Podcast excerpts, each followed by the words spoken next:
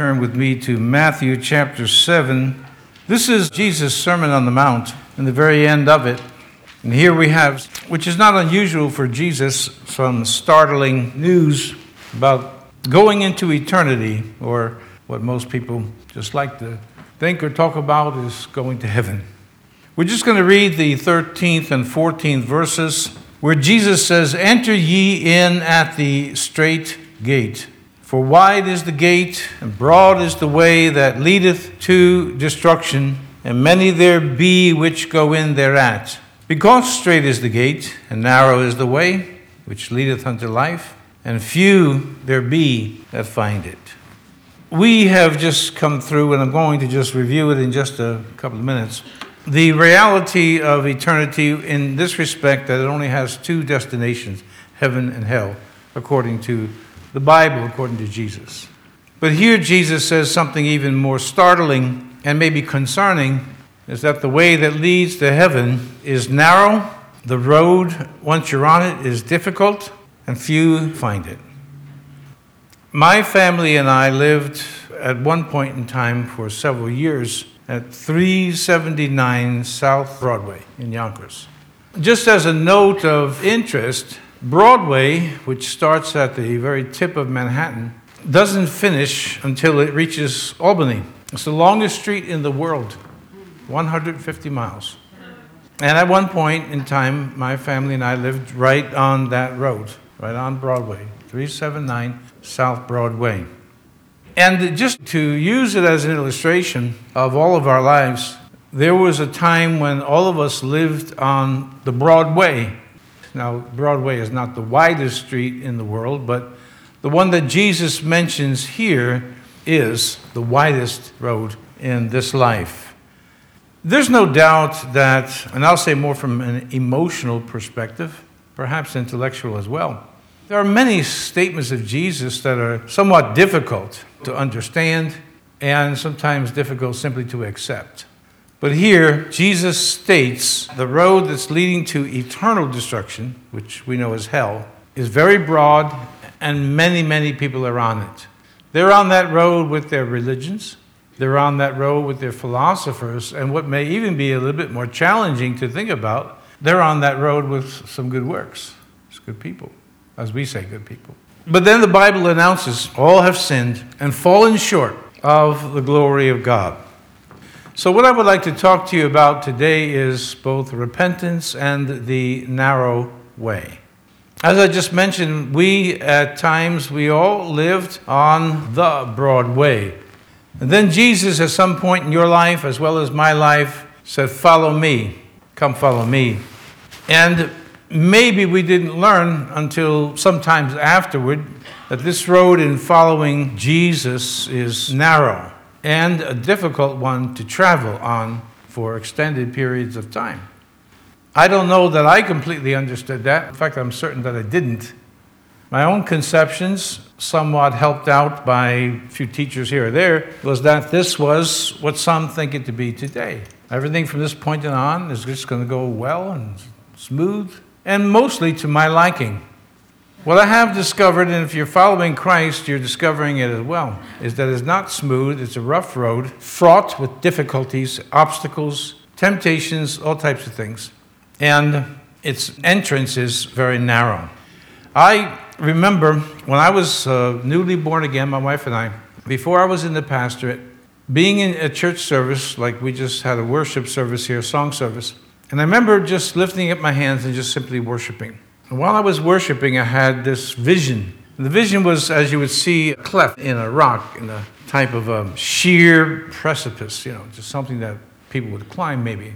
And I saw this opening, very, very narrow.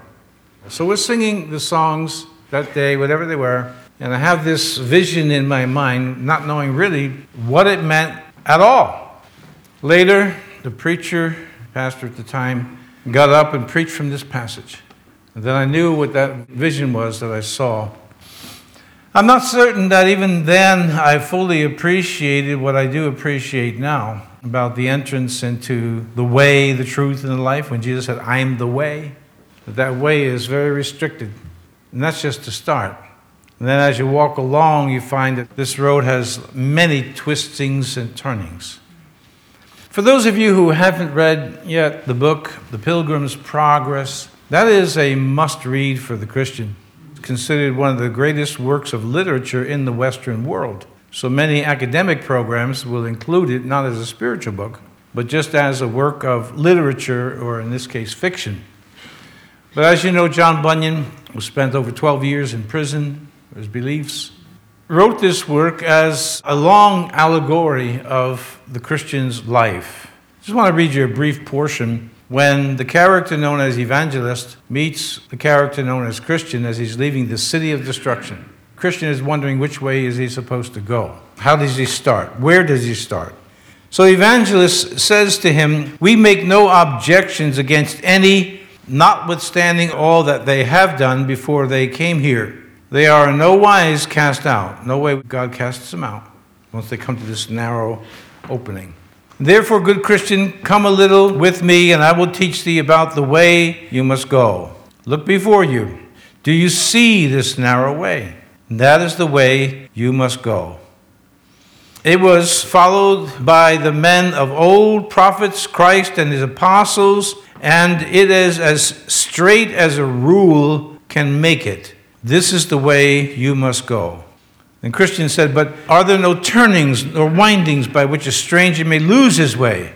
And evangelist answers him, Yes, there are many ways, but rely upon this, and they are crooked and wide but you may distinguish the right from the wrong, the right only being straight and narrow.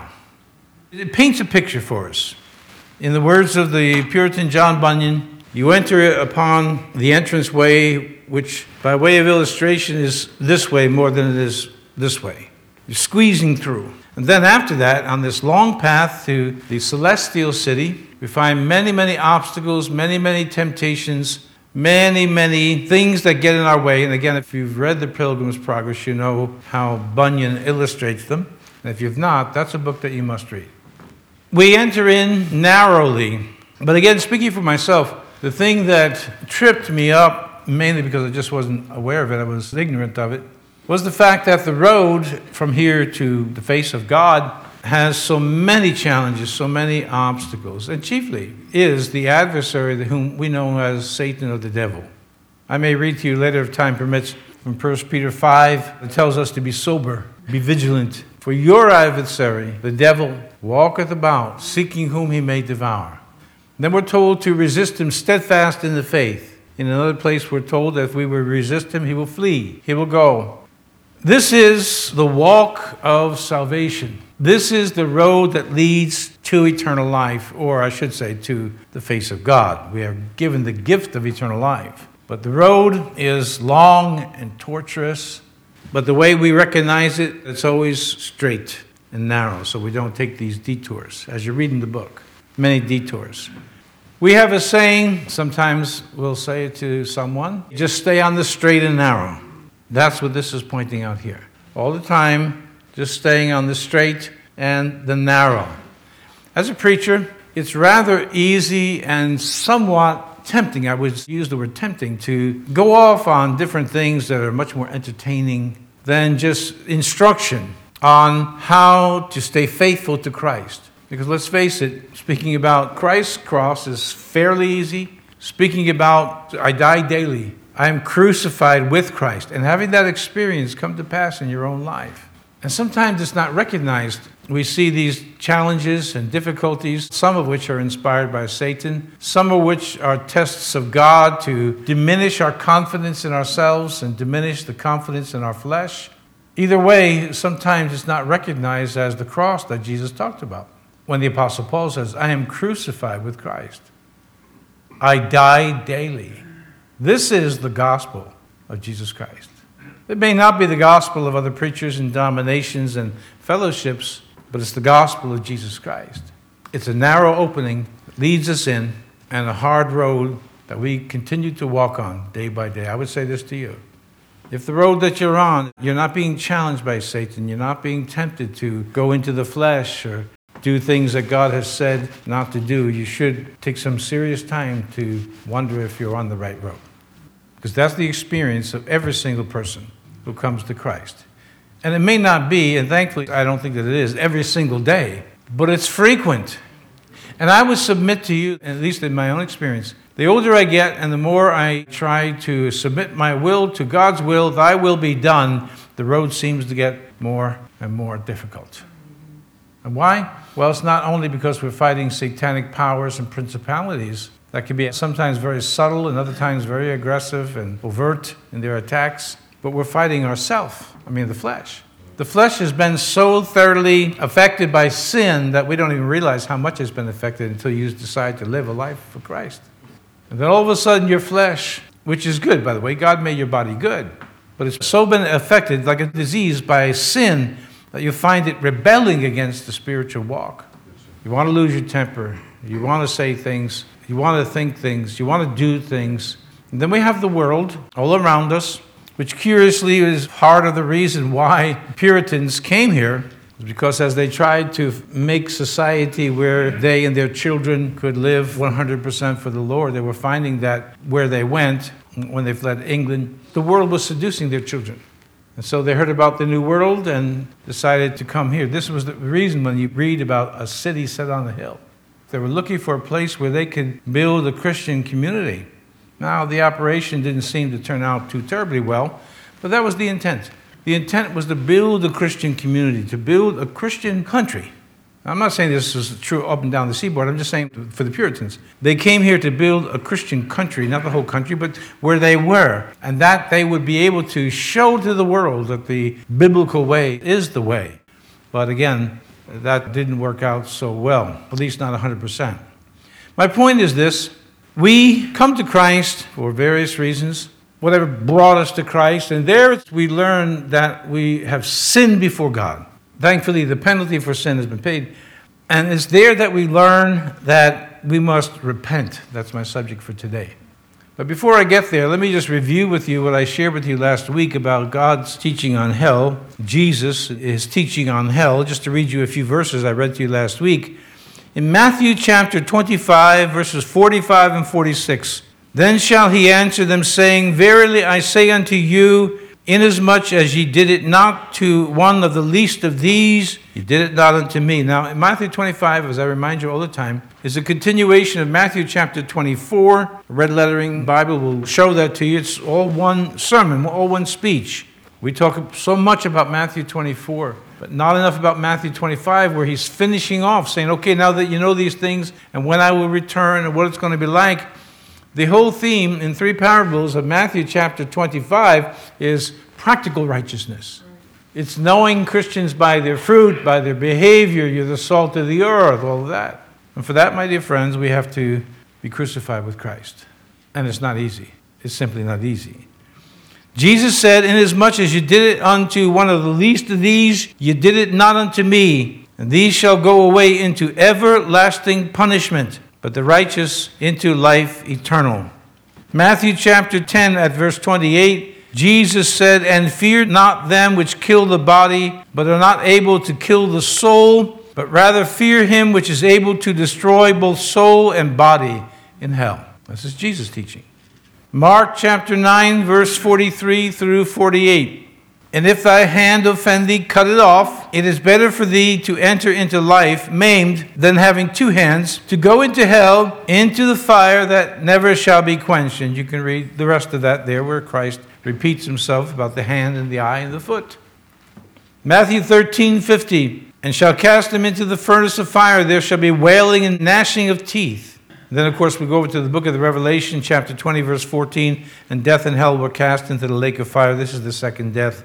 2 Thessalonians 1, verse 9, who shall be punished with everlasting destruction from the presence of the Lord and from the glory of his power. And then back in Revelation 20, once more, verse 10, and the devil that deceived them was cast into the lake of fire and brimstone, where the beast and the false prophet are, and shall be tormented day and night forever and ever.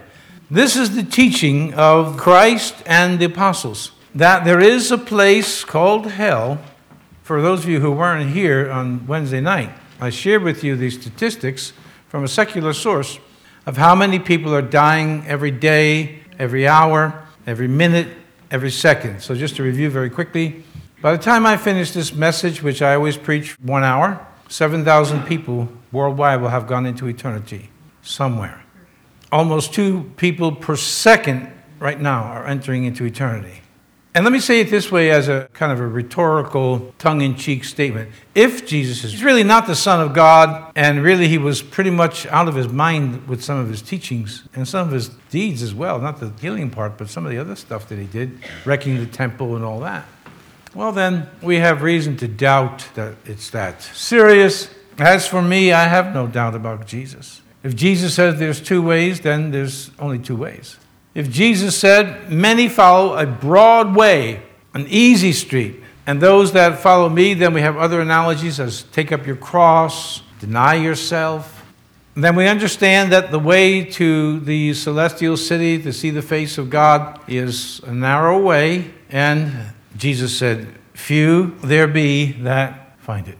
We have a decision to make.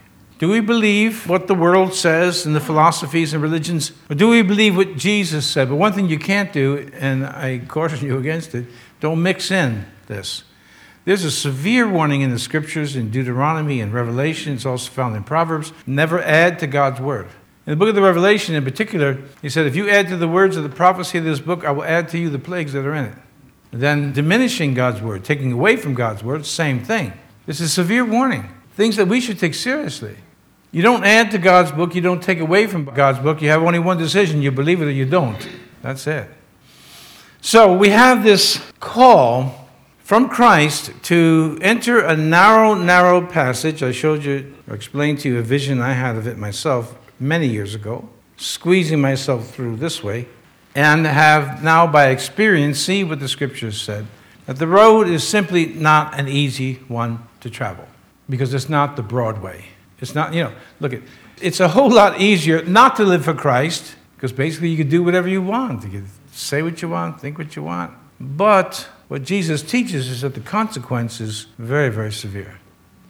You are free to choose to do whatever you want to do, but you're not free from the consequences. That's a very wise statement. I don't believe it came from a Christian source. It was just simply saying that you, know, you could do what you want to do, but the law of sowing and reaping works for everybody. Nobody escapes it. Here in chapter 7, if you look at the first verse, Jesus says, Judge not that you be not judged, for with what judgment you judge, you shall be judged, and with what measure you meet, it shall be measured to you again. That means by the standard that we judge other people, that's the standard that will be used for us. Here's another verse for you He shall be judged without mercy, who has shown no mercy. And I want to just say this as a little exhortation here. One of the temptations that we face as Christians, that once we're born again and saved and we have this assurance, is we start to look down on people who don't have Christ. We start to treat them as though they are some lower caste and we are the upper caste. When you should know the only difference between them and us is that we accepted Christ and are forgiven. That's it. We were every bit as sinful as our friends and family and neighbors and whoever else. In many cases, or at least some cases, we're worse. And how much more? You do not want to find yourself in a place of pharisaical hypocrisy. Because someone's going to be out there smart enough who knew you to remember the day when you were not what you are now. And you don't want to find yourself in that place when you stop loving the brethren. Because let's face it, you know, we're not all alike here, except in one respect. We're all saved. And I assume it's all. But otherwise, we're so diverse in our interests and our personalities, our way of looking at things, and so on and so forth, our tastes, that Jesus has to command us love one another. Love one another. During the first Great Awakening, one of the premier figures God used, along with John Wesley, of course, there was Jonathan Edwards as well, the theologian and pastor, was George Whitefield. Whitefield was actually brought up in the theater became born again, became a preacher, and he would preach in the fields, 4:30 in the morning, preach on the steps of Liberty Hall there in Philadelphia, massive crowds, and a great revival took place, a great awakening in the 18th century, 1700s, between the preaching of John Charles Wesley, George Whitefield, Jonathan Edwards, and of course there's always more, but these are the ones that stick out. On the subject of repentance, I want to give you some of his thoughts. This is George Whitefield. He said this on repentance Our sorrow and grief for sin must not spring merely from a fear of wrath. For if we have no other ground but that, it proceeds from self love and not from any love to God. And if love to God is not the chief motive of your repentance, your repentance is in vain, not to be esteemed true. Let me say it to you this way parents, you may have had a child or two that has been caught doing something that's not right, either the rules of your house or just morally and ethically, and they sincerely don't want to be punished. And they promise you they will not do this again. But the motive is not that they've hurt you as a parent. The motive is not that they hurt the family, the community, maybe in the case of the church they attend and so on. The motive is purely that they don't want to be punished. That's it. That's what Whitefield is saying. If love to God is not the chief motive of your repentance, your repentance is in vain and not to be esteemed true. Now, this is 1700s. Many in our days think they're crying, God forgive me, or Lord have mercy upon me, or I'm sorry for it, is repentance, and that God will esteem it as such. But indeed, they are mistaken. It is not the drawing near to God with our lips while our hearts are far from Him which He regards. Repentance does not come by fits and starts. No, it is one continued act of our lives for as we daily commit sin, so we daily repent before God. Notice the word daily. Repentance is not something we did one time, that was it. It's continuing to go before God. As we did here at the communion service, a continual examination, because you're always going to find the flesh. Then, of course, there's Satan the thoughts in the mind, the temptations, the impulses, and other things that go against the life of Christ, of whom we sang, May I be like him. I want to just offer you a suggestion about Christian music. I think that it should be the best that it could be, musically speaking, but I think there should be more thought put into what is it exactly that we're saying. Make me more like you? Well, what are we talking about? Gentleness? That's good. His peace at all times? That's good. And that is part of it. But what about his sufferings? What about his rejection? What about people who just didn't like him because they just didn't like him? Or the things that he said? You see, that's all part of it. Do you want to be like him? No, that's the commandment in Scripture, but do you want to be like him? You don't take one without the other. It's all, it's everything. And so Whitefield went on to say, again, I repeat, repentance does not come by fits and starts. No, it is one continued act of our lives. For as we daily commit sin, so we need a daily repentance before God to obtain forgiveness from those sins we commit. Finney went further. Finney suggested that you should name those sins, not just say, Oh God, forgive me, you know, I know I'm a sinner, but to name them. Whatever it was adultery, alcohol, drug addiction, uh, hatred of the brethren. That's a serious one, more serious than people think. Because I mentioned this to you, I think, last week. Any man that hates his brother is this Christian fellowship we're talking about. Any man that hates his brother is a murderer. And you know that no murderer has eternal life. These are hard sayings, but both prudence and intelligence demands that we deal with these texts because they're coming from Jesus and they're coming from the uh, apostles of Christ. He went on to say this this is Whitefield again speaking. It is not your confessing yourselves to be sinners, it is not knowing your condition to be sad and deplorable so long as you continue in your sins. Your care and endeavors should be to get the heart thoroughly affected therewith that you may feel yourselves to be lost and undone creatures. For Christ came to save such as are lost and to enable to groan under the weight and burden of your sins. Then Christ will ease you and give you rest. Here, Whitefield is speaking about as you draw close to God through prayer and the word and obedience, you start to realize how burdened you are by this sin. Sins, plural. You know, I have a clock in the bedroom. I told you that it plays Amazing Grace every hour on the hour but it is on a photo timer. So, in other words, if the curtains are drawn, the room is dark, it won't go off. And I just learned by observation the brighter the light on this photo cell, the music plays loud. But if the light on the photo cell is not as bright, then the music is lower. If there's just a hint of light, mostly dark, it can play so low that you can barely recognize it. I will submit to you that our lives are like that. The more we entertain sin and excuse it and say, well, you know, I'm weak and this is the way I am, when we know it's a violation of God's word, our testimony is dim, it is weak, it is ineffective. If you were to hear my clock playing with the photocell completely illuminated by the sunshine or the light that's on my nightstand, it's playing very loud, very clear, and there's no doubt about what song is on there. Amazing Grace. But when the light is very, very dim, you can hardly distinguish what it is. Is it a chime or what is it? And Jesus taught us to put these things away so that your light would so shine that men would know. Now, this is a question for you to think about. How clearly are you identified in the community and in your family, wherever you go, as being a Christian? And it's just something to think about. We don't sing as much in churches any longer, the hymns, but there's a great little, I think, a statement that we can make about this. You see, for years and years, many people went to the church and they knew all the hymns, but not everybody knew him. And so we see this in, well, I say primarily in the South, doesn't have to be the South. Country music is where I see it. More often than not, they like the gospel hour and they like to sing these songs, these songs of salvation.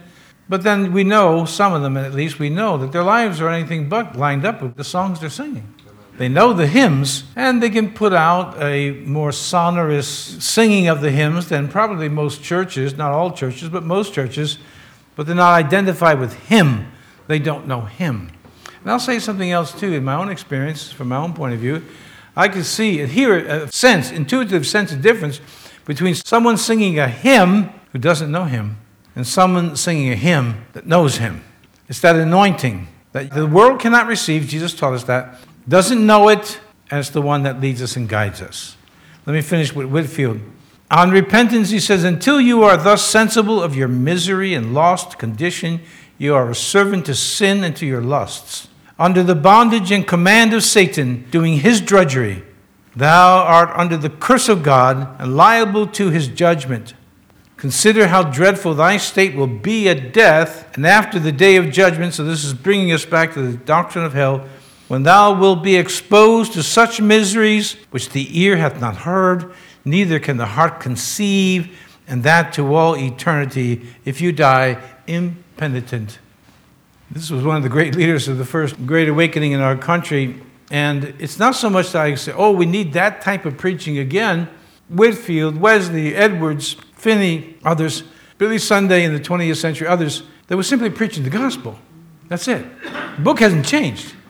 God hasn't changed. And if we're going to have conversion in our communities and in our country and all this, we need the gospel. We need what Jesus said. We cannot be trying to please people by mitigating what Jesus said. It's almost an apology for Jesus. It's almost being embarrassed of what he said. So we say, well, you know, you got to understand what he meant.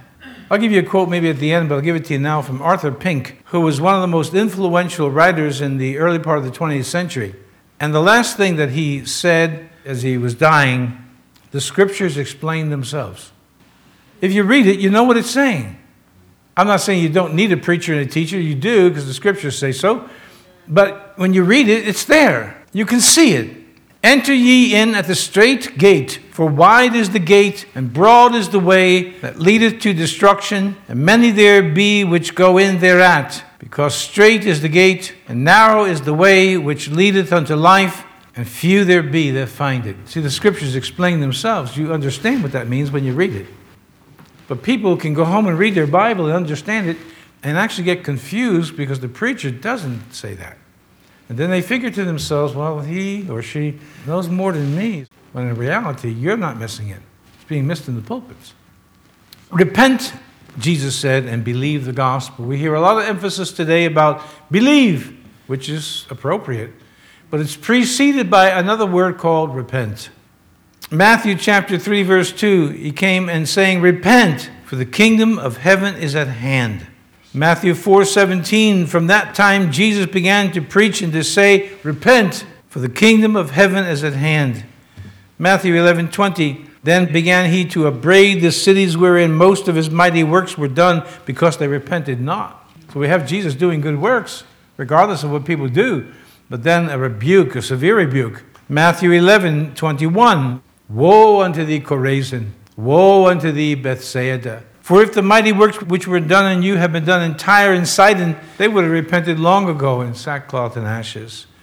Everyone appreciates the healing ministry of Jesus, but it's still not the primary point of the gospel. Repent and believe the gospel. Matthew 12, 41. The men of Nineveh shall rise in judgment with this generation and shall condemn it, because they repented of the preaching of Jonas. And behold, the greater than Jonas is here. You remember the story of Jonah? He is a reluctant prophet. He does not want to go to the Assyrian city of Nineveh, mainly because he knows that God is merciful. Now, this is odd, you may say, but taking it from the point of view of a Jew whose country has been persecuted by the Assyrians, he does not want to go because his intuition tells him if he goes and preaches repentance, they'll repent and God will be merciful to them. So he goes and dives overboard and all this, and had this great fish, a whale, whatever it was, to take him and spit him up on the shore. And when he preaches to Nineveh, they repent, and so much so in sackcloth and ashes that they even cover the animals in sackcloth. And God has mercy on them. And then Jonah is depressed because he had a revival. This is very strange. But I will say to you this, and this is something I repeat fairly often. Here in America, we are so politically polarized in the Christian community as well. Well, he's a communist, and he needs to be saved.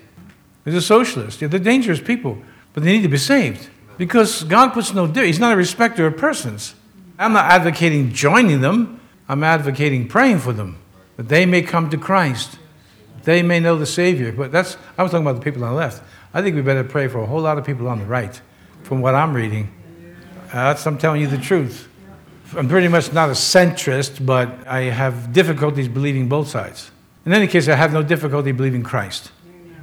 People need Jesus. And we have to be in that place that we're not like Jonah to see the wrong people having a revival, while the right people are not having a revival. In other words, the good old boys that we hang around with, they're doing what they've always done against the instructions of Jesus. And these people over here, whom we do not like, are all of a sudden coming to Christ. I don't know that that really speaks for many of you. I think we would all be happy, but there are some who just don't want to see that. In any case, it's the word repent. The word repent, metanoia, means to change your mind. It's a turning of the mind.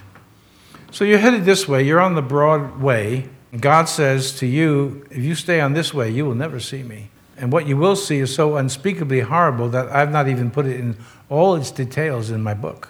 And so we believe that. As I said, this is repentance. You make a turn.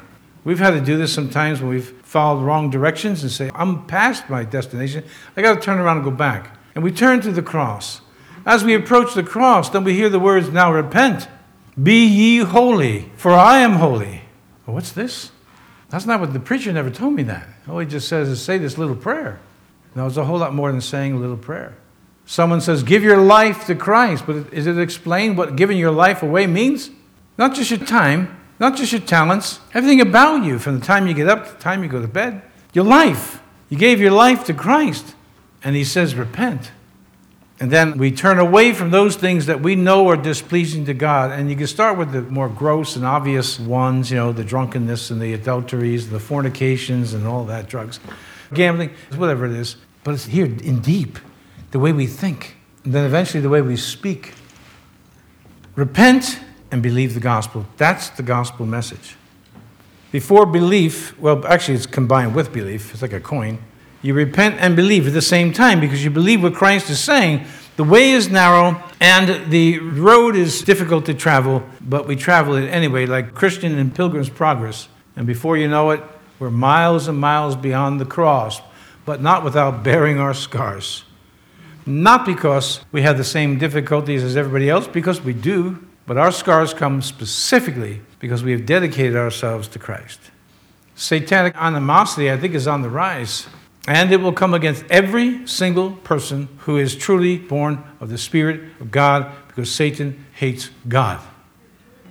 And he hates you and me because we're made in his image. I mean, if you hate your enemy, you hate their kids. You hate the whole family, especially the one boy or the one girl who looks like the one that you hate. I mean, physically looks like it.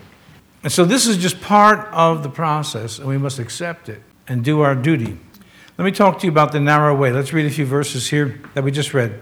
Matthew 7 13 and 14, our opening verses. Enter ye in at the strait gate, for wide is the gate, and broad is the way that leads to destruction, and many there be which go in thereat. Because strait is the gate, and narrow is the way which leadeth unto life, and few there be that find it. Let me just read to you from Luke chapter 13, verse 24, where we have another statement of Jesus along the same lines. Strive to enter in at the strait gate, for many, I say unto you, will seek to enter in and shall not be able. Well, now, why is that?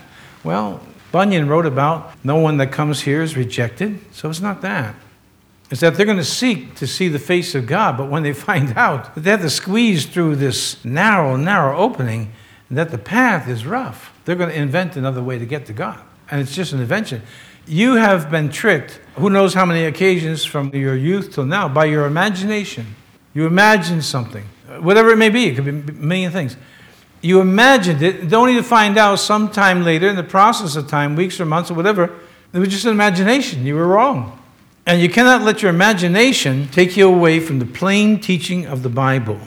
Strait as the gate. This word here has always fascinated me when we read the word strait. As you know, the New Testament is written in Greek or was written in Greek. And the word for strait in Greek is stenos. We have it in our English language as a transliteration. I mean, it's literally translated from Greek to what we call stenotic. This is used primarily in cardiology when we say, well, there's a narrowing in the opening of your arteries, and the technical term is they're stenotic. And Jesus said that the way that leads to hell is very broad, but the way that leads to heaven is stenotic. And that's what that word strait means. It's a narrow space. When I think of something narrow, it just came to my mind now is uh, taking an MRI. I remember once them putting me into an MRI for something they were checking out. And as I was you know, going backward, as they put me back, my shoulders were being squeezed up against the side. And they usually you know, have a mask on you as well, and they usually play a little music. What kind of music do you like? I like classical. They never turned the music on, nor the air conditioning. So there I was, and squeezed up against the side. The top of the machine is right here, and I'm starting to sweat. Now, some people have claustrophobia, and little and by little, I can feel that panicky feeling. Now, I don't have claustrophobia any case, I've had several of those, and I think it stands as something you can picture as stenotic. Let me say this to you very kindly, very respectfully. If you're finding living as a Christian is very, very easy, you should start to think about are you on the right road?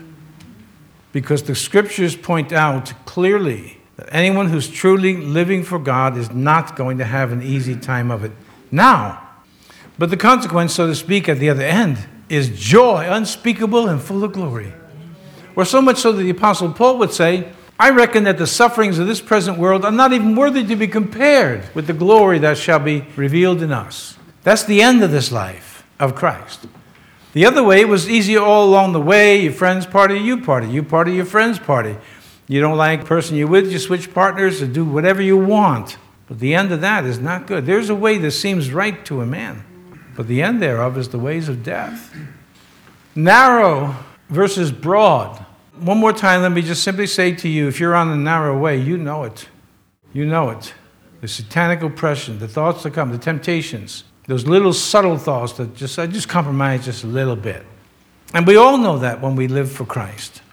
And in many ways, it's actually a good sign. When we first arrived here in 1987, and not long into the tenure of my pastorate, as I was preaching, people were coming to Christ.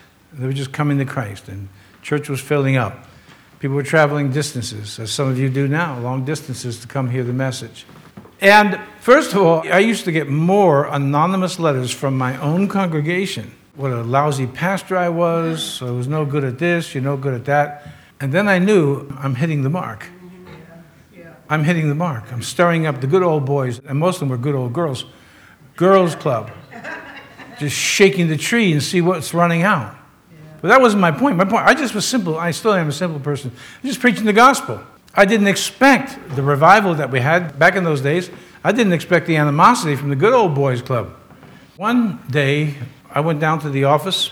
My wife was home. The phone rang. It was for me. The person on the other end, in a very gravelly, demonic type of voice, referred to the pastor who had left. And he was kind of a, well, forgive me for my judgment. Just kind of a good old boy. People could do what they want. He just kind of loved them. I love people enough to tell them that's wrong. That's got to stop. That's wrong. So the voice on the other end said to my wife, We love the other preacher more than we love you. the phone call was designed for me. My wife was so frightened, she called me up and she told me what had happened. She told me what the person on the other end of the line said. And I said to her, I said, Oh, praise God, we're making a mark. She thought I was crazy. I said, we just lock the windows, lock the door. I'll be home a little bit later. She was really shaken. And from that time, I could tell you stories of the animosity that came out of my own congregation from the inside. All types of stuff, all types of crazy stuff.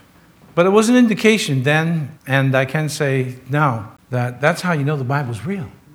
It's not just the good things, the blessings, because let's face it, there's a lot of people out there that have a lot of money and cars and homes and they don't acknowledge Christ. But when you see the animosity that come against a life, your life, my life, anybody's life, that's serving Christ, the way I look at it is I roll it, I flip it, I say, this is what Christ talked about. This is what Christ dealt with. Demonic possession in people, demonic oppression, could be the most simplest things. And you know this. So let me go to Arthur Pink now. And I just mentioned that he was one of the most prolific and influential writers of the, well, the early part of the 20th century. He was born in the 19th century. And he wrote these words about repentance, and I want to read them to you. I hope it has a great effect on your mind. Why does God tell us to repent? We always say Jesus accepts you as you are. But that's certainly true. It is true. But then begins the process of change. And that's part of the message, the biggest part of the message, that's being left off today. Come to Christ, say this prayer. How many of you come forward, walk forward, stand up, whatever? But you got to tell the people, but from this point on, things are going to change and I'm going to work on you, and it won't be easy. Arthur Pink wrote these words about repentance. Pay attention, close attention to this. So high are the demands of the three times Holy One. We read that last week Holy, Holy, Holy so uncompromising are the requirements of his ineffable means, too great for words, his ineffable character. His character, in other words, is so great you can't even express it in words. To be with him eternally, who do not in this world loathe, resist, and turn from all that is repulsive to his pure eye. Nothing short of the complete denying of self, the abandoning of the dearest idol, the forsaking of the most cherished sinful course, figuratively represented under the cutting off of the right hand, that we read that in Mark 9, and plucking out of a right eye is what he claims from everyone who would have communion with himself. Every week when we come to the communion supper, sometimes I read it, many times I just quote it, we're told to examine ourselves. And not just to say, oh, yeah, there it is, but to say, God, this has got to go. This thought life, this expression, this manner of behavior, this whatever it is, it's got to go. That's called repentance. And why?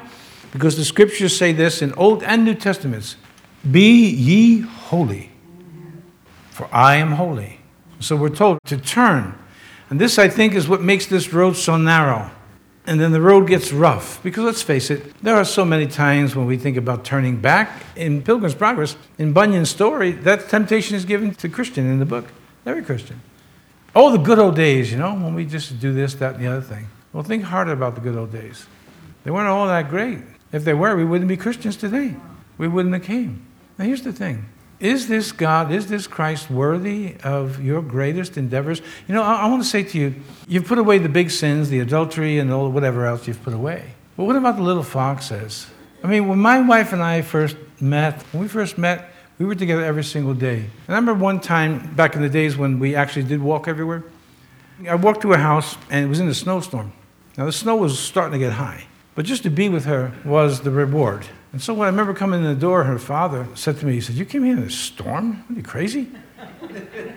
no, I didn't say so in words, but I said, No, I'm in love with your daughter. But I just saw her yesterday and I'd see her the day after. But that, well, see, that's what love does.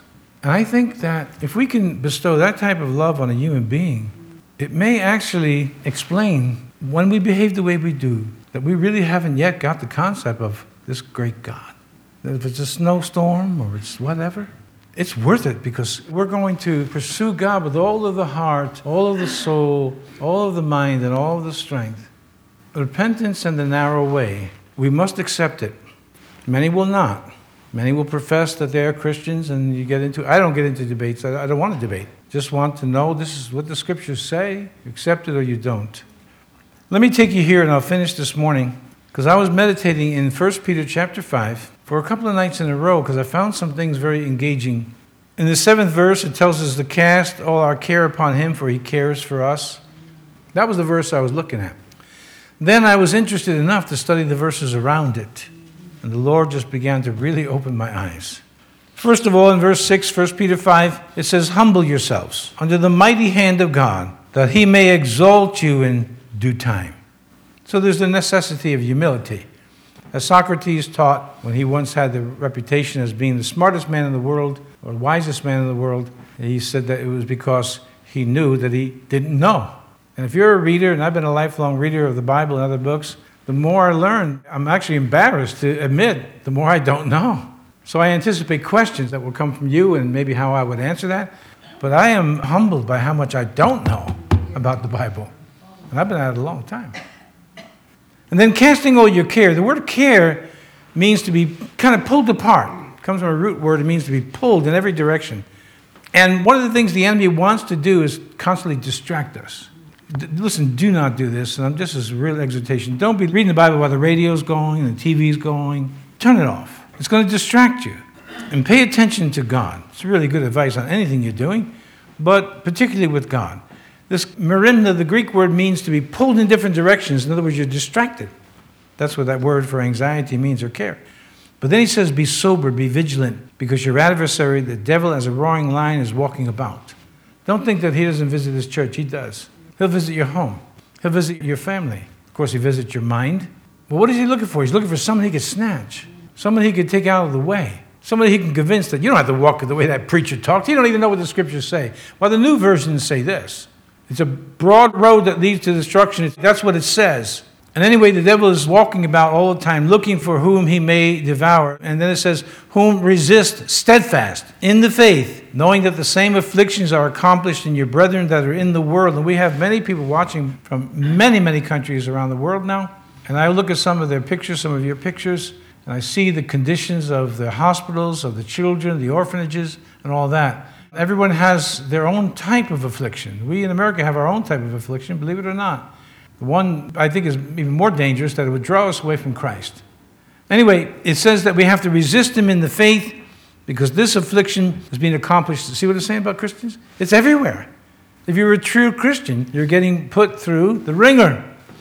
But listen to this one here. But the God of all grace, who has called you unto his eternal glory by Christ Jesus, listen to this. This is what I wasn't expecting when I was doing a little exegesis. I remembered the verse, but as I pulled it apart, after you've suffered a while. Huh. This is the United States of America. You don't suffer. Preachers aren't going to talk about suffering. But if you're a Christian, you're going to suffer to some degree. Listen, though, after you have suffered a while, make you perfect, establish, strengthen you, and settle you. To him be glory and dominion forever and ever. Amen. We don't like this narrow way. We don't like the pressures it puts on us. We don't like the restrictions it puts on us. But that's how it is and in the end, we are being perfected.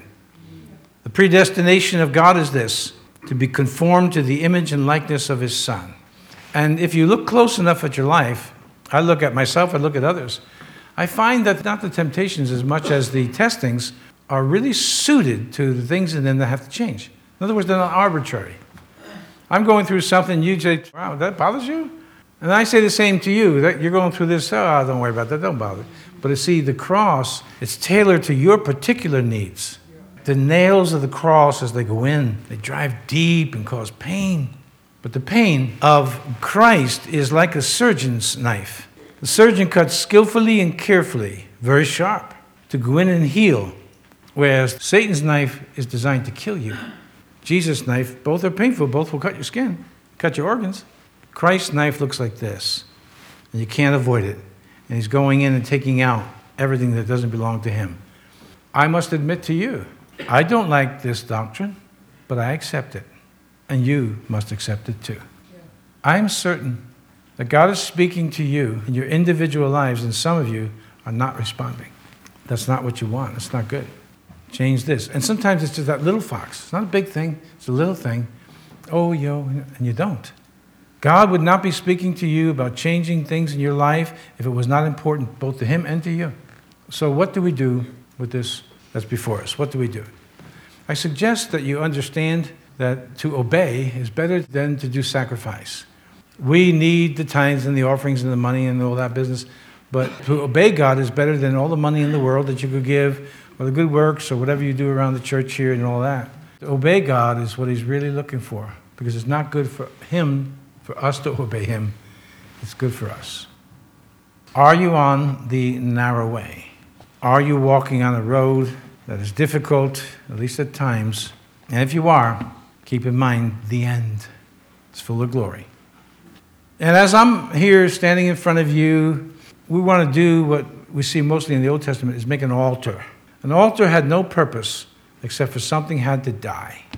And you know, and I'm confident that you know, what God is speaking about to your life today. And He's saying, this must die, must die. And the process of dying is sometimes painful, but it gets worse if you're fighting it. My thing is when I got to go through something painful, let's just get it over with. What are you fighting today? I mean, what are you fighting today that's against the will of God? That God's trying to say, no, I, this is got to die in your life. I'm going to ask you to take that thing, whatever it may be, and put it on your little altar that's there in your lap, if you could see it. You take out your knife, you drive that knife right through this idol.